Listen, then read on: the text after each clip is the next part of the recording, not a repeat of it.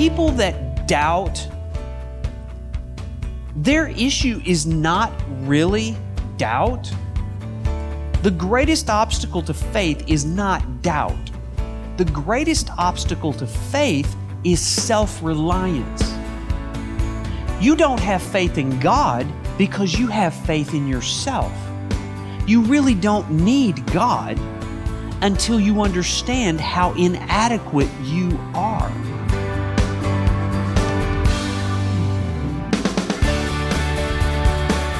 Welcome to Resonate with Trent Griffith, Senior Pastor of Harvest Bible Chapel in Granger, Indiana. I'm Aaron Paulus.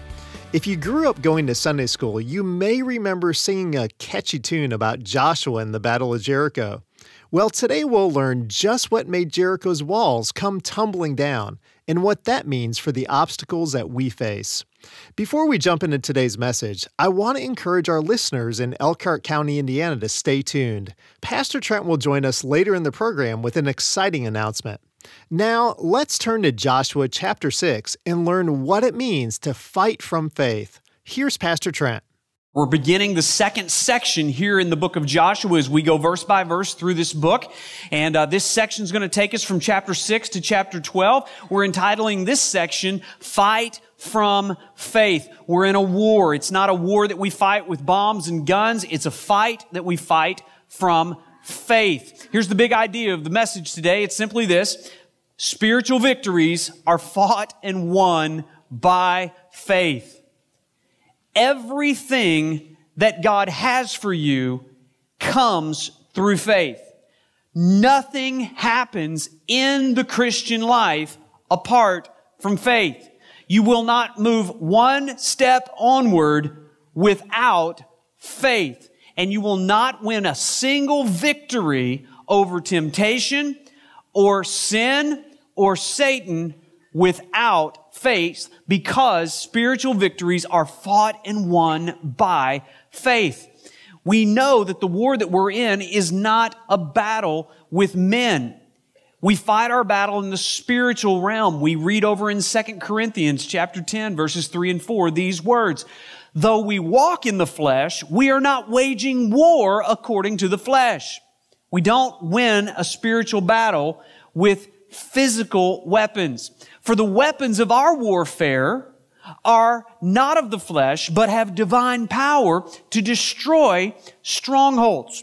Do you have any strongholds in your life? A stronghold is a way of thinking or a pattern of behavior that is so rooted in your life, it's hard to move onward from it. And what God says is that there are strongholds that have to fall in our lives if we're going to take steps forward in faith. We're going to read about a stronghold here in Joshua chapter 6. It's called the city of Jericho. And let me give you a little spoiler alert. We've already kind of read through the scripture. We know what's going to happen here, but there were these walls in Jericho that needed to fall. The New Testament in Hebrews chapter 11 tells us how those walls fell. Wasn't by bombs, wasn't by guns, wasn't getting over the wall by a ladder. Notice how the walls fell according to Hebrews 11:30. By faith, the walls of Jericho fell down. They had been they had been encircled for 7 days. And so that's the conclusion of the story here. Do you have any walls in your life that need to fall? I wish I could just have a conversation with each one of you. It's like, what is stopping your onward spiritual progress? Is it a relational conflict? Is it a sin habit? Is it doubt? Is it depression that plagues you? Is it feelings of insecurity and insignificance that thinks, I just can't move any further than where I am? Is it your past? Is, are you holding on to anger and bitterness from something that someone has done from you? Those are strongholds. Those are walls that need to fall today by faith. You ready to go on a journey by faith? You say, I don't even know what you're talking about. What is faith? Let me give you a definition, okay? This is a definition we, re- we use around here quite often. It originates with Dr. James MacDonald. I can't say it any better than he said it. This is what faith is. Faith is believing God's word and acting upon it, no matter how I feel, knowing that God promises a good result. Notice, faith is not faith in faith. Faith has an object, and faith is rooted in the spoken word of God.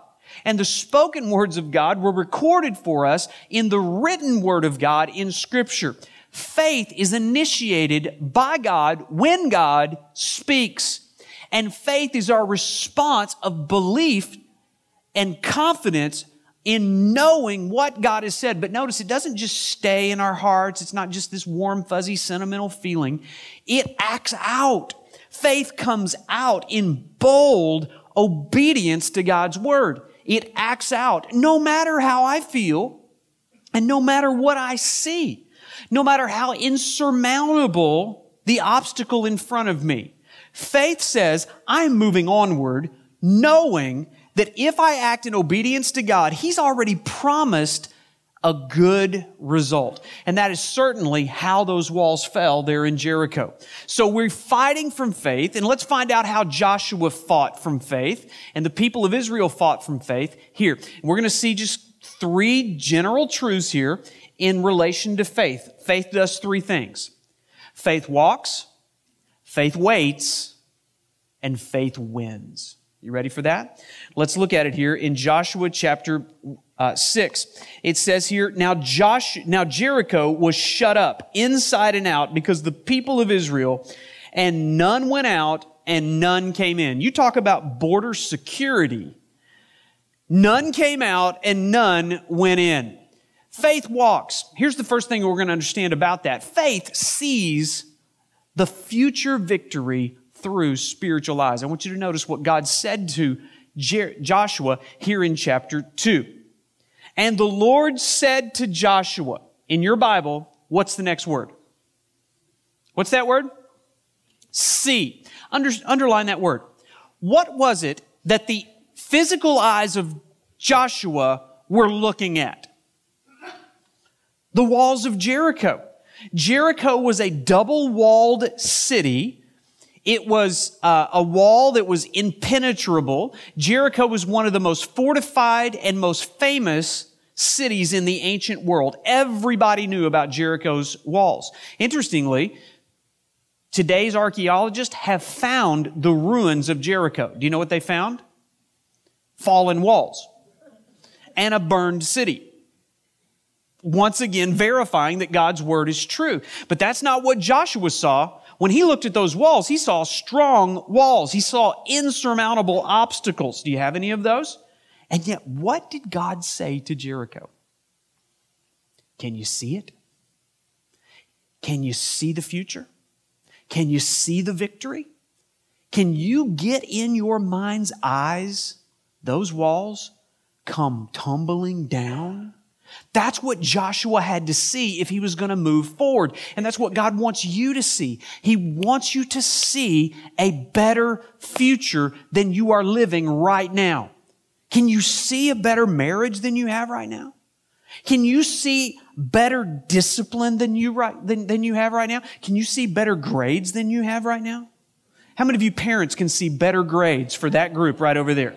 You see it, right? Can you see it by faith? What do I have to do? Well, you don't just have to believe, you have to act upon God's word and you have to get that into action in your life. Can you see more intimacy with your spouse? Can you see a better relationship with your children? Can you see a prodigal son returning home in repentance? Can you see your neighbor accepting Christ? Can you see a future Granger, Indiana, that has the fear of God all over it, and we would dare not take one step out of line, can you see it? Can you see revival in America? God wants you to see something by faith. What can you see? Faith sees a future victory through spiritual eyes. Here's the second thing. Understand this, that's the definition of faith.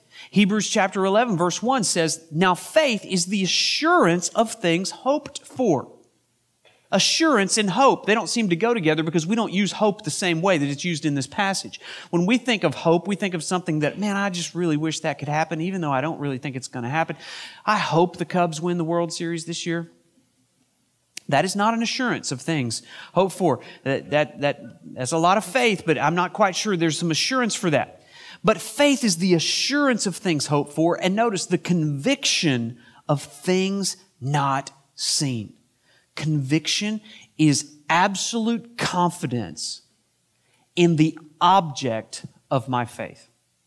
Faith is the assurance of things hoped for and the conviction of things not seen. And then also, faith, you have to understand, renounces self reliance. I realize that when we talk about faith, there are some very intelligent, overly educated people probably in the room. And when we talk about faith, you stumble over that word because you say, I'm a person of science. And it's really hard for me to believe that walls could come tumbling down and that there is a God that would speak into time and space and he would want to have anything to do with me. I get that. But do you understand that everyone has faith? You said, Not me. I'm a person of science. A few moments ago, I asked you to sit down. And I doubt that you crawled under the chair to make sure that all four legs were going to be strong enough to hold you up and inspect those things and measure that and do the engineering on whether or not the. You just, by faith, trusted that chair would keep you off the ground and you plopped right down in it. And you exercised faith in that chair. A little later today, some of you are going to go out to a restaurant and you're going to order off a menu and there's going to be food served to you and you're going to swallow that food having no idea the person that put that food on your plate.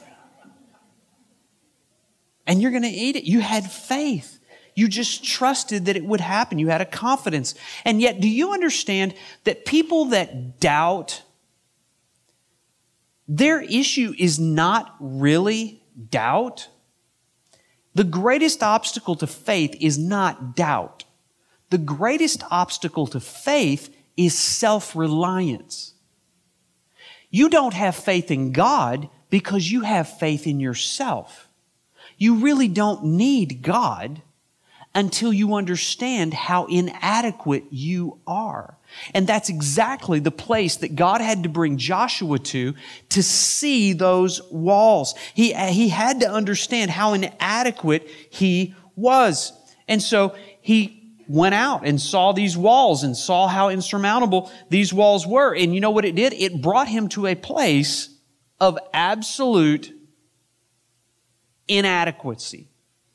You see, faith only flows from a sense of deep personal need, a desperation that understands I am out of options, I am out of resources. You see, you really don't need faith as long as money can do what faith does.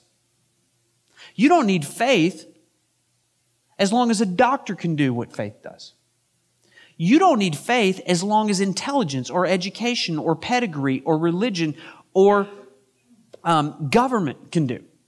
Some of us are fretting and afraid of what the future looks like because we've put our faith in a political process. And faith renounces our faith in other things. Faith in God only comes when we are dissatisfied with what faith in other objects can do. Faith acknowledges inadequacy. Faith forsakes any thought that I can get out of this situation on my own. Faith admits I'm out of horizontal options. Faith renounces positive assessments of my capabilities and my financial strength and my cleverness. Faith embraces this reality. Failure is inevitable unless God moves. You don't have to exercise faith until you are facing something that you can't handle. So, you know what God does to strengthen your faith? He gives you situations and circumstances you can't handle without Him. That's exactly what He did for Joshua. There's your enemy. It's not looking too good. You're the underdog. What are you going to do now? And Joshua could have got his engineering department together and tried to create a big ladder or a battering ram or a bomb. Joshua didn't do that. Notice this faith walks it obeys God with precision. Now, understand this faith is always rooted in the objective Word of God, not some subjective, sentimental idea of what I want to happen. Faith is rooted in the objective truth revealed by God. Notice here in verse 3, there was something God wanted them to do to demonstrate their faith. Verse 3, you shall march. Look down at verse 7. And he said to the people, Go forward, march around the city. You might say, well, if these people had so much faith, they probably just kind of found some grassy little area that was kind of a hillside and they just kind of probably camped out there and a little, had a little picnic and they just probably waited for God to knock those walls down. That wasn't God's battle plan. Nor was it God's battle plan for those guys to come up with all kinds of natural weapons and go attack the wall. God didn't want them sitting passively on a hill waiting for God to work. God told them, I want you to get up I want you to get moving and I want you to start marching. Really, God? Yeah. Just take one foot and put it in front of the other. And you're going to march. You're going to march for seven days. You're going to go around the city, just keep taking left hand turns. It's just like a NASCAR race, just keeping left hand turns. Lap one, lap two. Now, I went to public school, but I realized I counted it all up. Six days, one time each. One day had seven. That's carry the one. It's 13 times. So they were to do 13 laps around the city. What, what kind of battle plan is that? What if you were in the army? Would you have taken the next step? Sometimes all you have to do to obey God is just keep taking the next step. Take another step. Take another step. Take another step. Get up every morning. Do your job. Carry on your responsibilities. Love your spouse. Provide for your kids. Go to work. Read your Bible. Praise God. Come to church. Serve faithfully. Give generously. All of those are just next steps that we take in obedience to what God has for us. Faith moves and marches when God tells you to march, where God tells you to march, and how God tells you to march. And so, what is the next step that God wants you to do? Does it seem a little redundant to you? You say, why am I doing this? I'm sure that the Israelites probably thought the same thing. How many of you understand that the walls fell down not because they shouted and not because they marched. Their shouting and their marching contributed nothing to the power of God that toppled the walls. So why did they do it? Why didn't they just sit back and wait God wait for God to do it? Because faith is always active. It's not passive. It moves forward participating with God, obeying with precision what God has said. Question Did God need their shouting and marching for the walls to fall? Yes or no? No. Question Would the walls have fallen without their shouting and marching? No. Because God requires faith. And God right now is waiting for you to exercise faith. You say, I'm a person of faith. My question to you is uh, where does that show up in your life? Does that show up in your speech? Does that show up in your conduct? Does that show up in your relationship, in your marriage? Does it show up in the way that your attitudes come out of your life? Faith obeys and it always flows out of our lives into the most practical component parts of our life. Faith walks. Here's the second thing. Faith waits. Have you ever noticed that God's timing is rarely your timing? God is always on time. He's never late, but He is seldom early. Have you noticed that? And so faith requires us to wait for God's provision. They had, a, they had to wait for a week, obeying God, waiting for those walls to fall. Look here at verse 15. On the seventh day, They rose early at the dawn of the day and they marched around the city and marched seven times in the same manner, redundant, redundant, step after step. It was only on that day that they marched around the city seven times. Faith marches onward through seasons of doubt. Maybe you started out pretty well and you had a strong faith that this was going to happen. But after the first three days, you started to doubt a little bit. Maybe after the first three years, maybe after the first 30 years of believing God, what you're believing God for still hasn't happened. Faith marches on through seasons of doubt. What were they doing? Circling, circling. Do you ever feel like you're just circling? Just like, I just see the same scenery every day.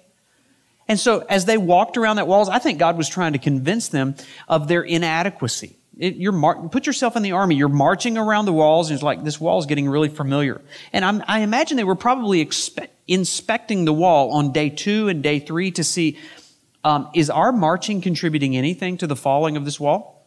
I'm still not seeing any cracks in the wall. It wasn't a gradual deterioration in the wall over the week. That wall was just as impossible on day seven as it was on day one. And so they were circling. Not only that, but while they were marching, if you were a citizen of Jericho, what would you have been doing? What are these crazy Israelites doing outside our wall? I, if it was me, I would have been like on top of the wall gazing over, and I have just enough sarcasm in me to like be hurling insults at these people. Anybody with me? Would, would I be the only one up there? Like, what are you doing? Why are you carrying that box? What, what's the deal with the trumpets? You people, you're really sad musicians. And you have a sad object of faith. We're trusting in our walls. What do you got? You got no weapons? I mean, after a while, you ever felt like the world does that to you? What are you doing?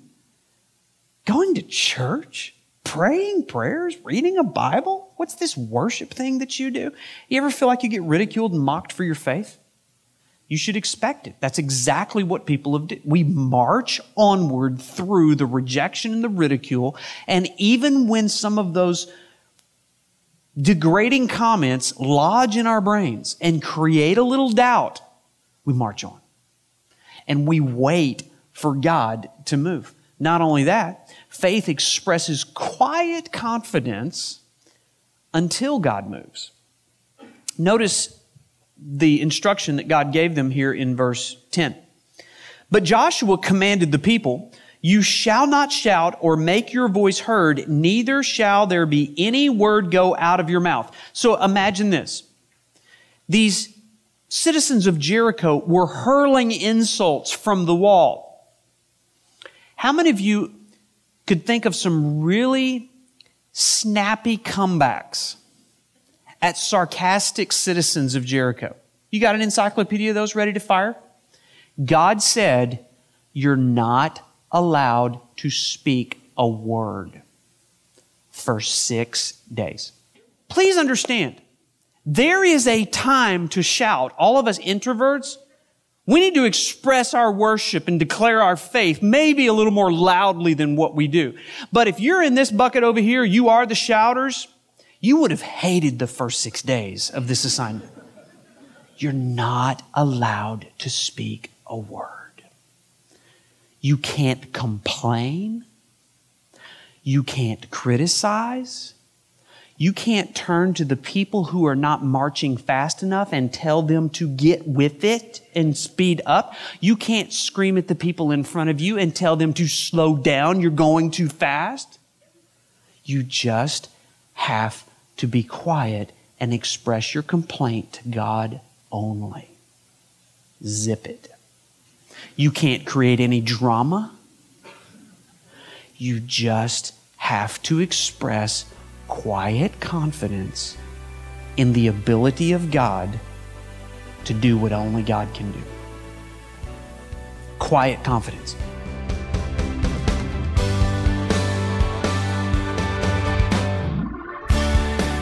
Through Joshua, God commanded his people to keep silent as they waited for his deliverance.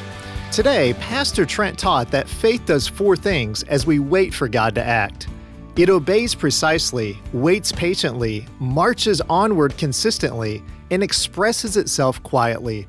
Spiritual victories are fought and won when we act by faith. So, as a member of Harvest Bible Chapel Granger, I've been blessed and privileged to be under the teaching of you, Pastor Trent Griffith, for I think almost six years.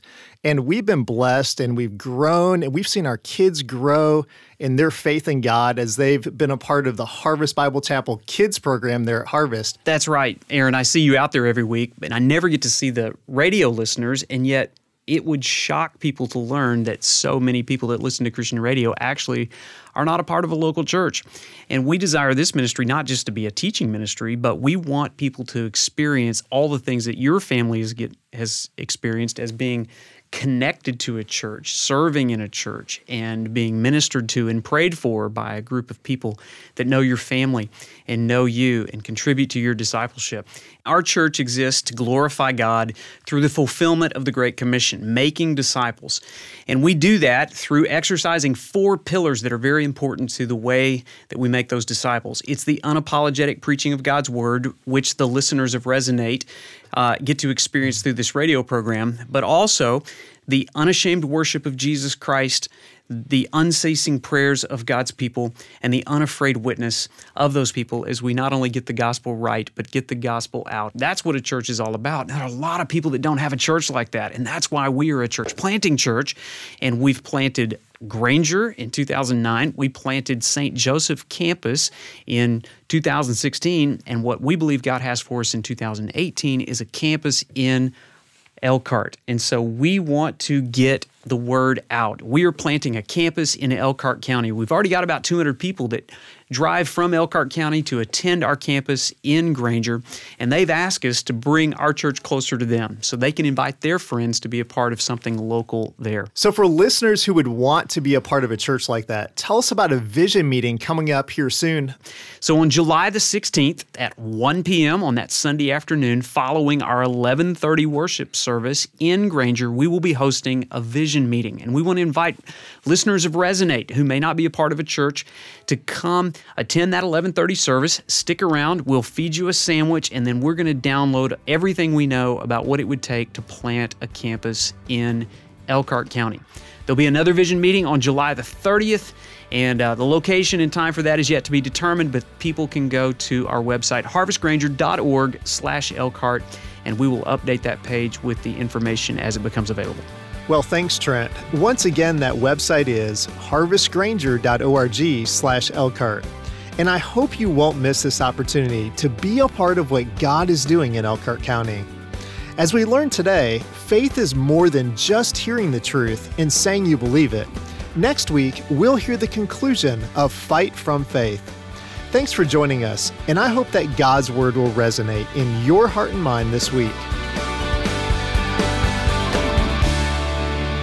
Resonate is a radio ministry of Harvest Bible Chapel Granger. Visit us online at harvestgranger.org.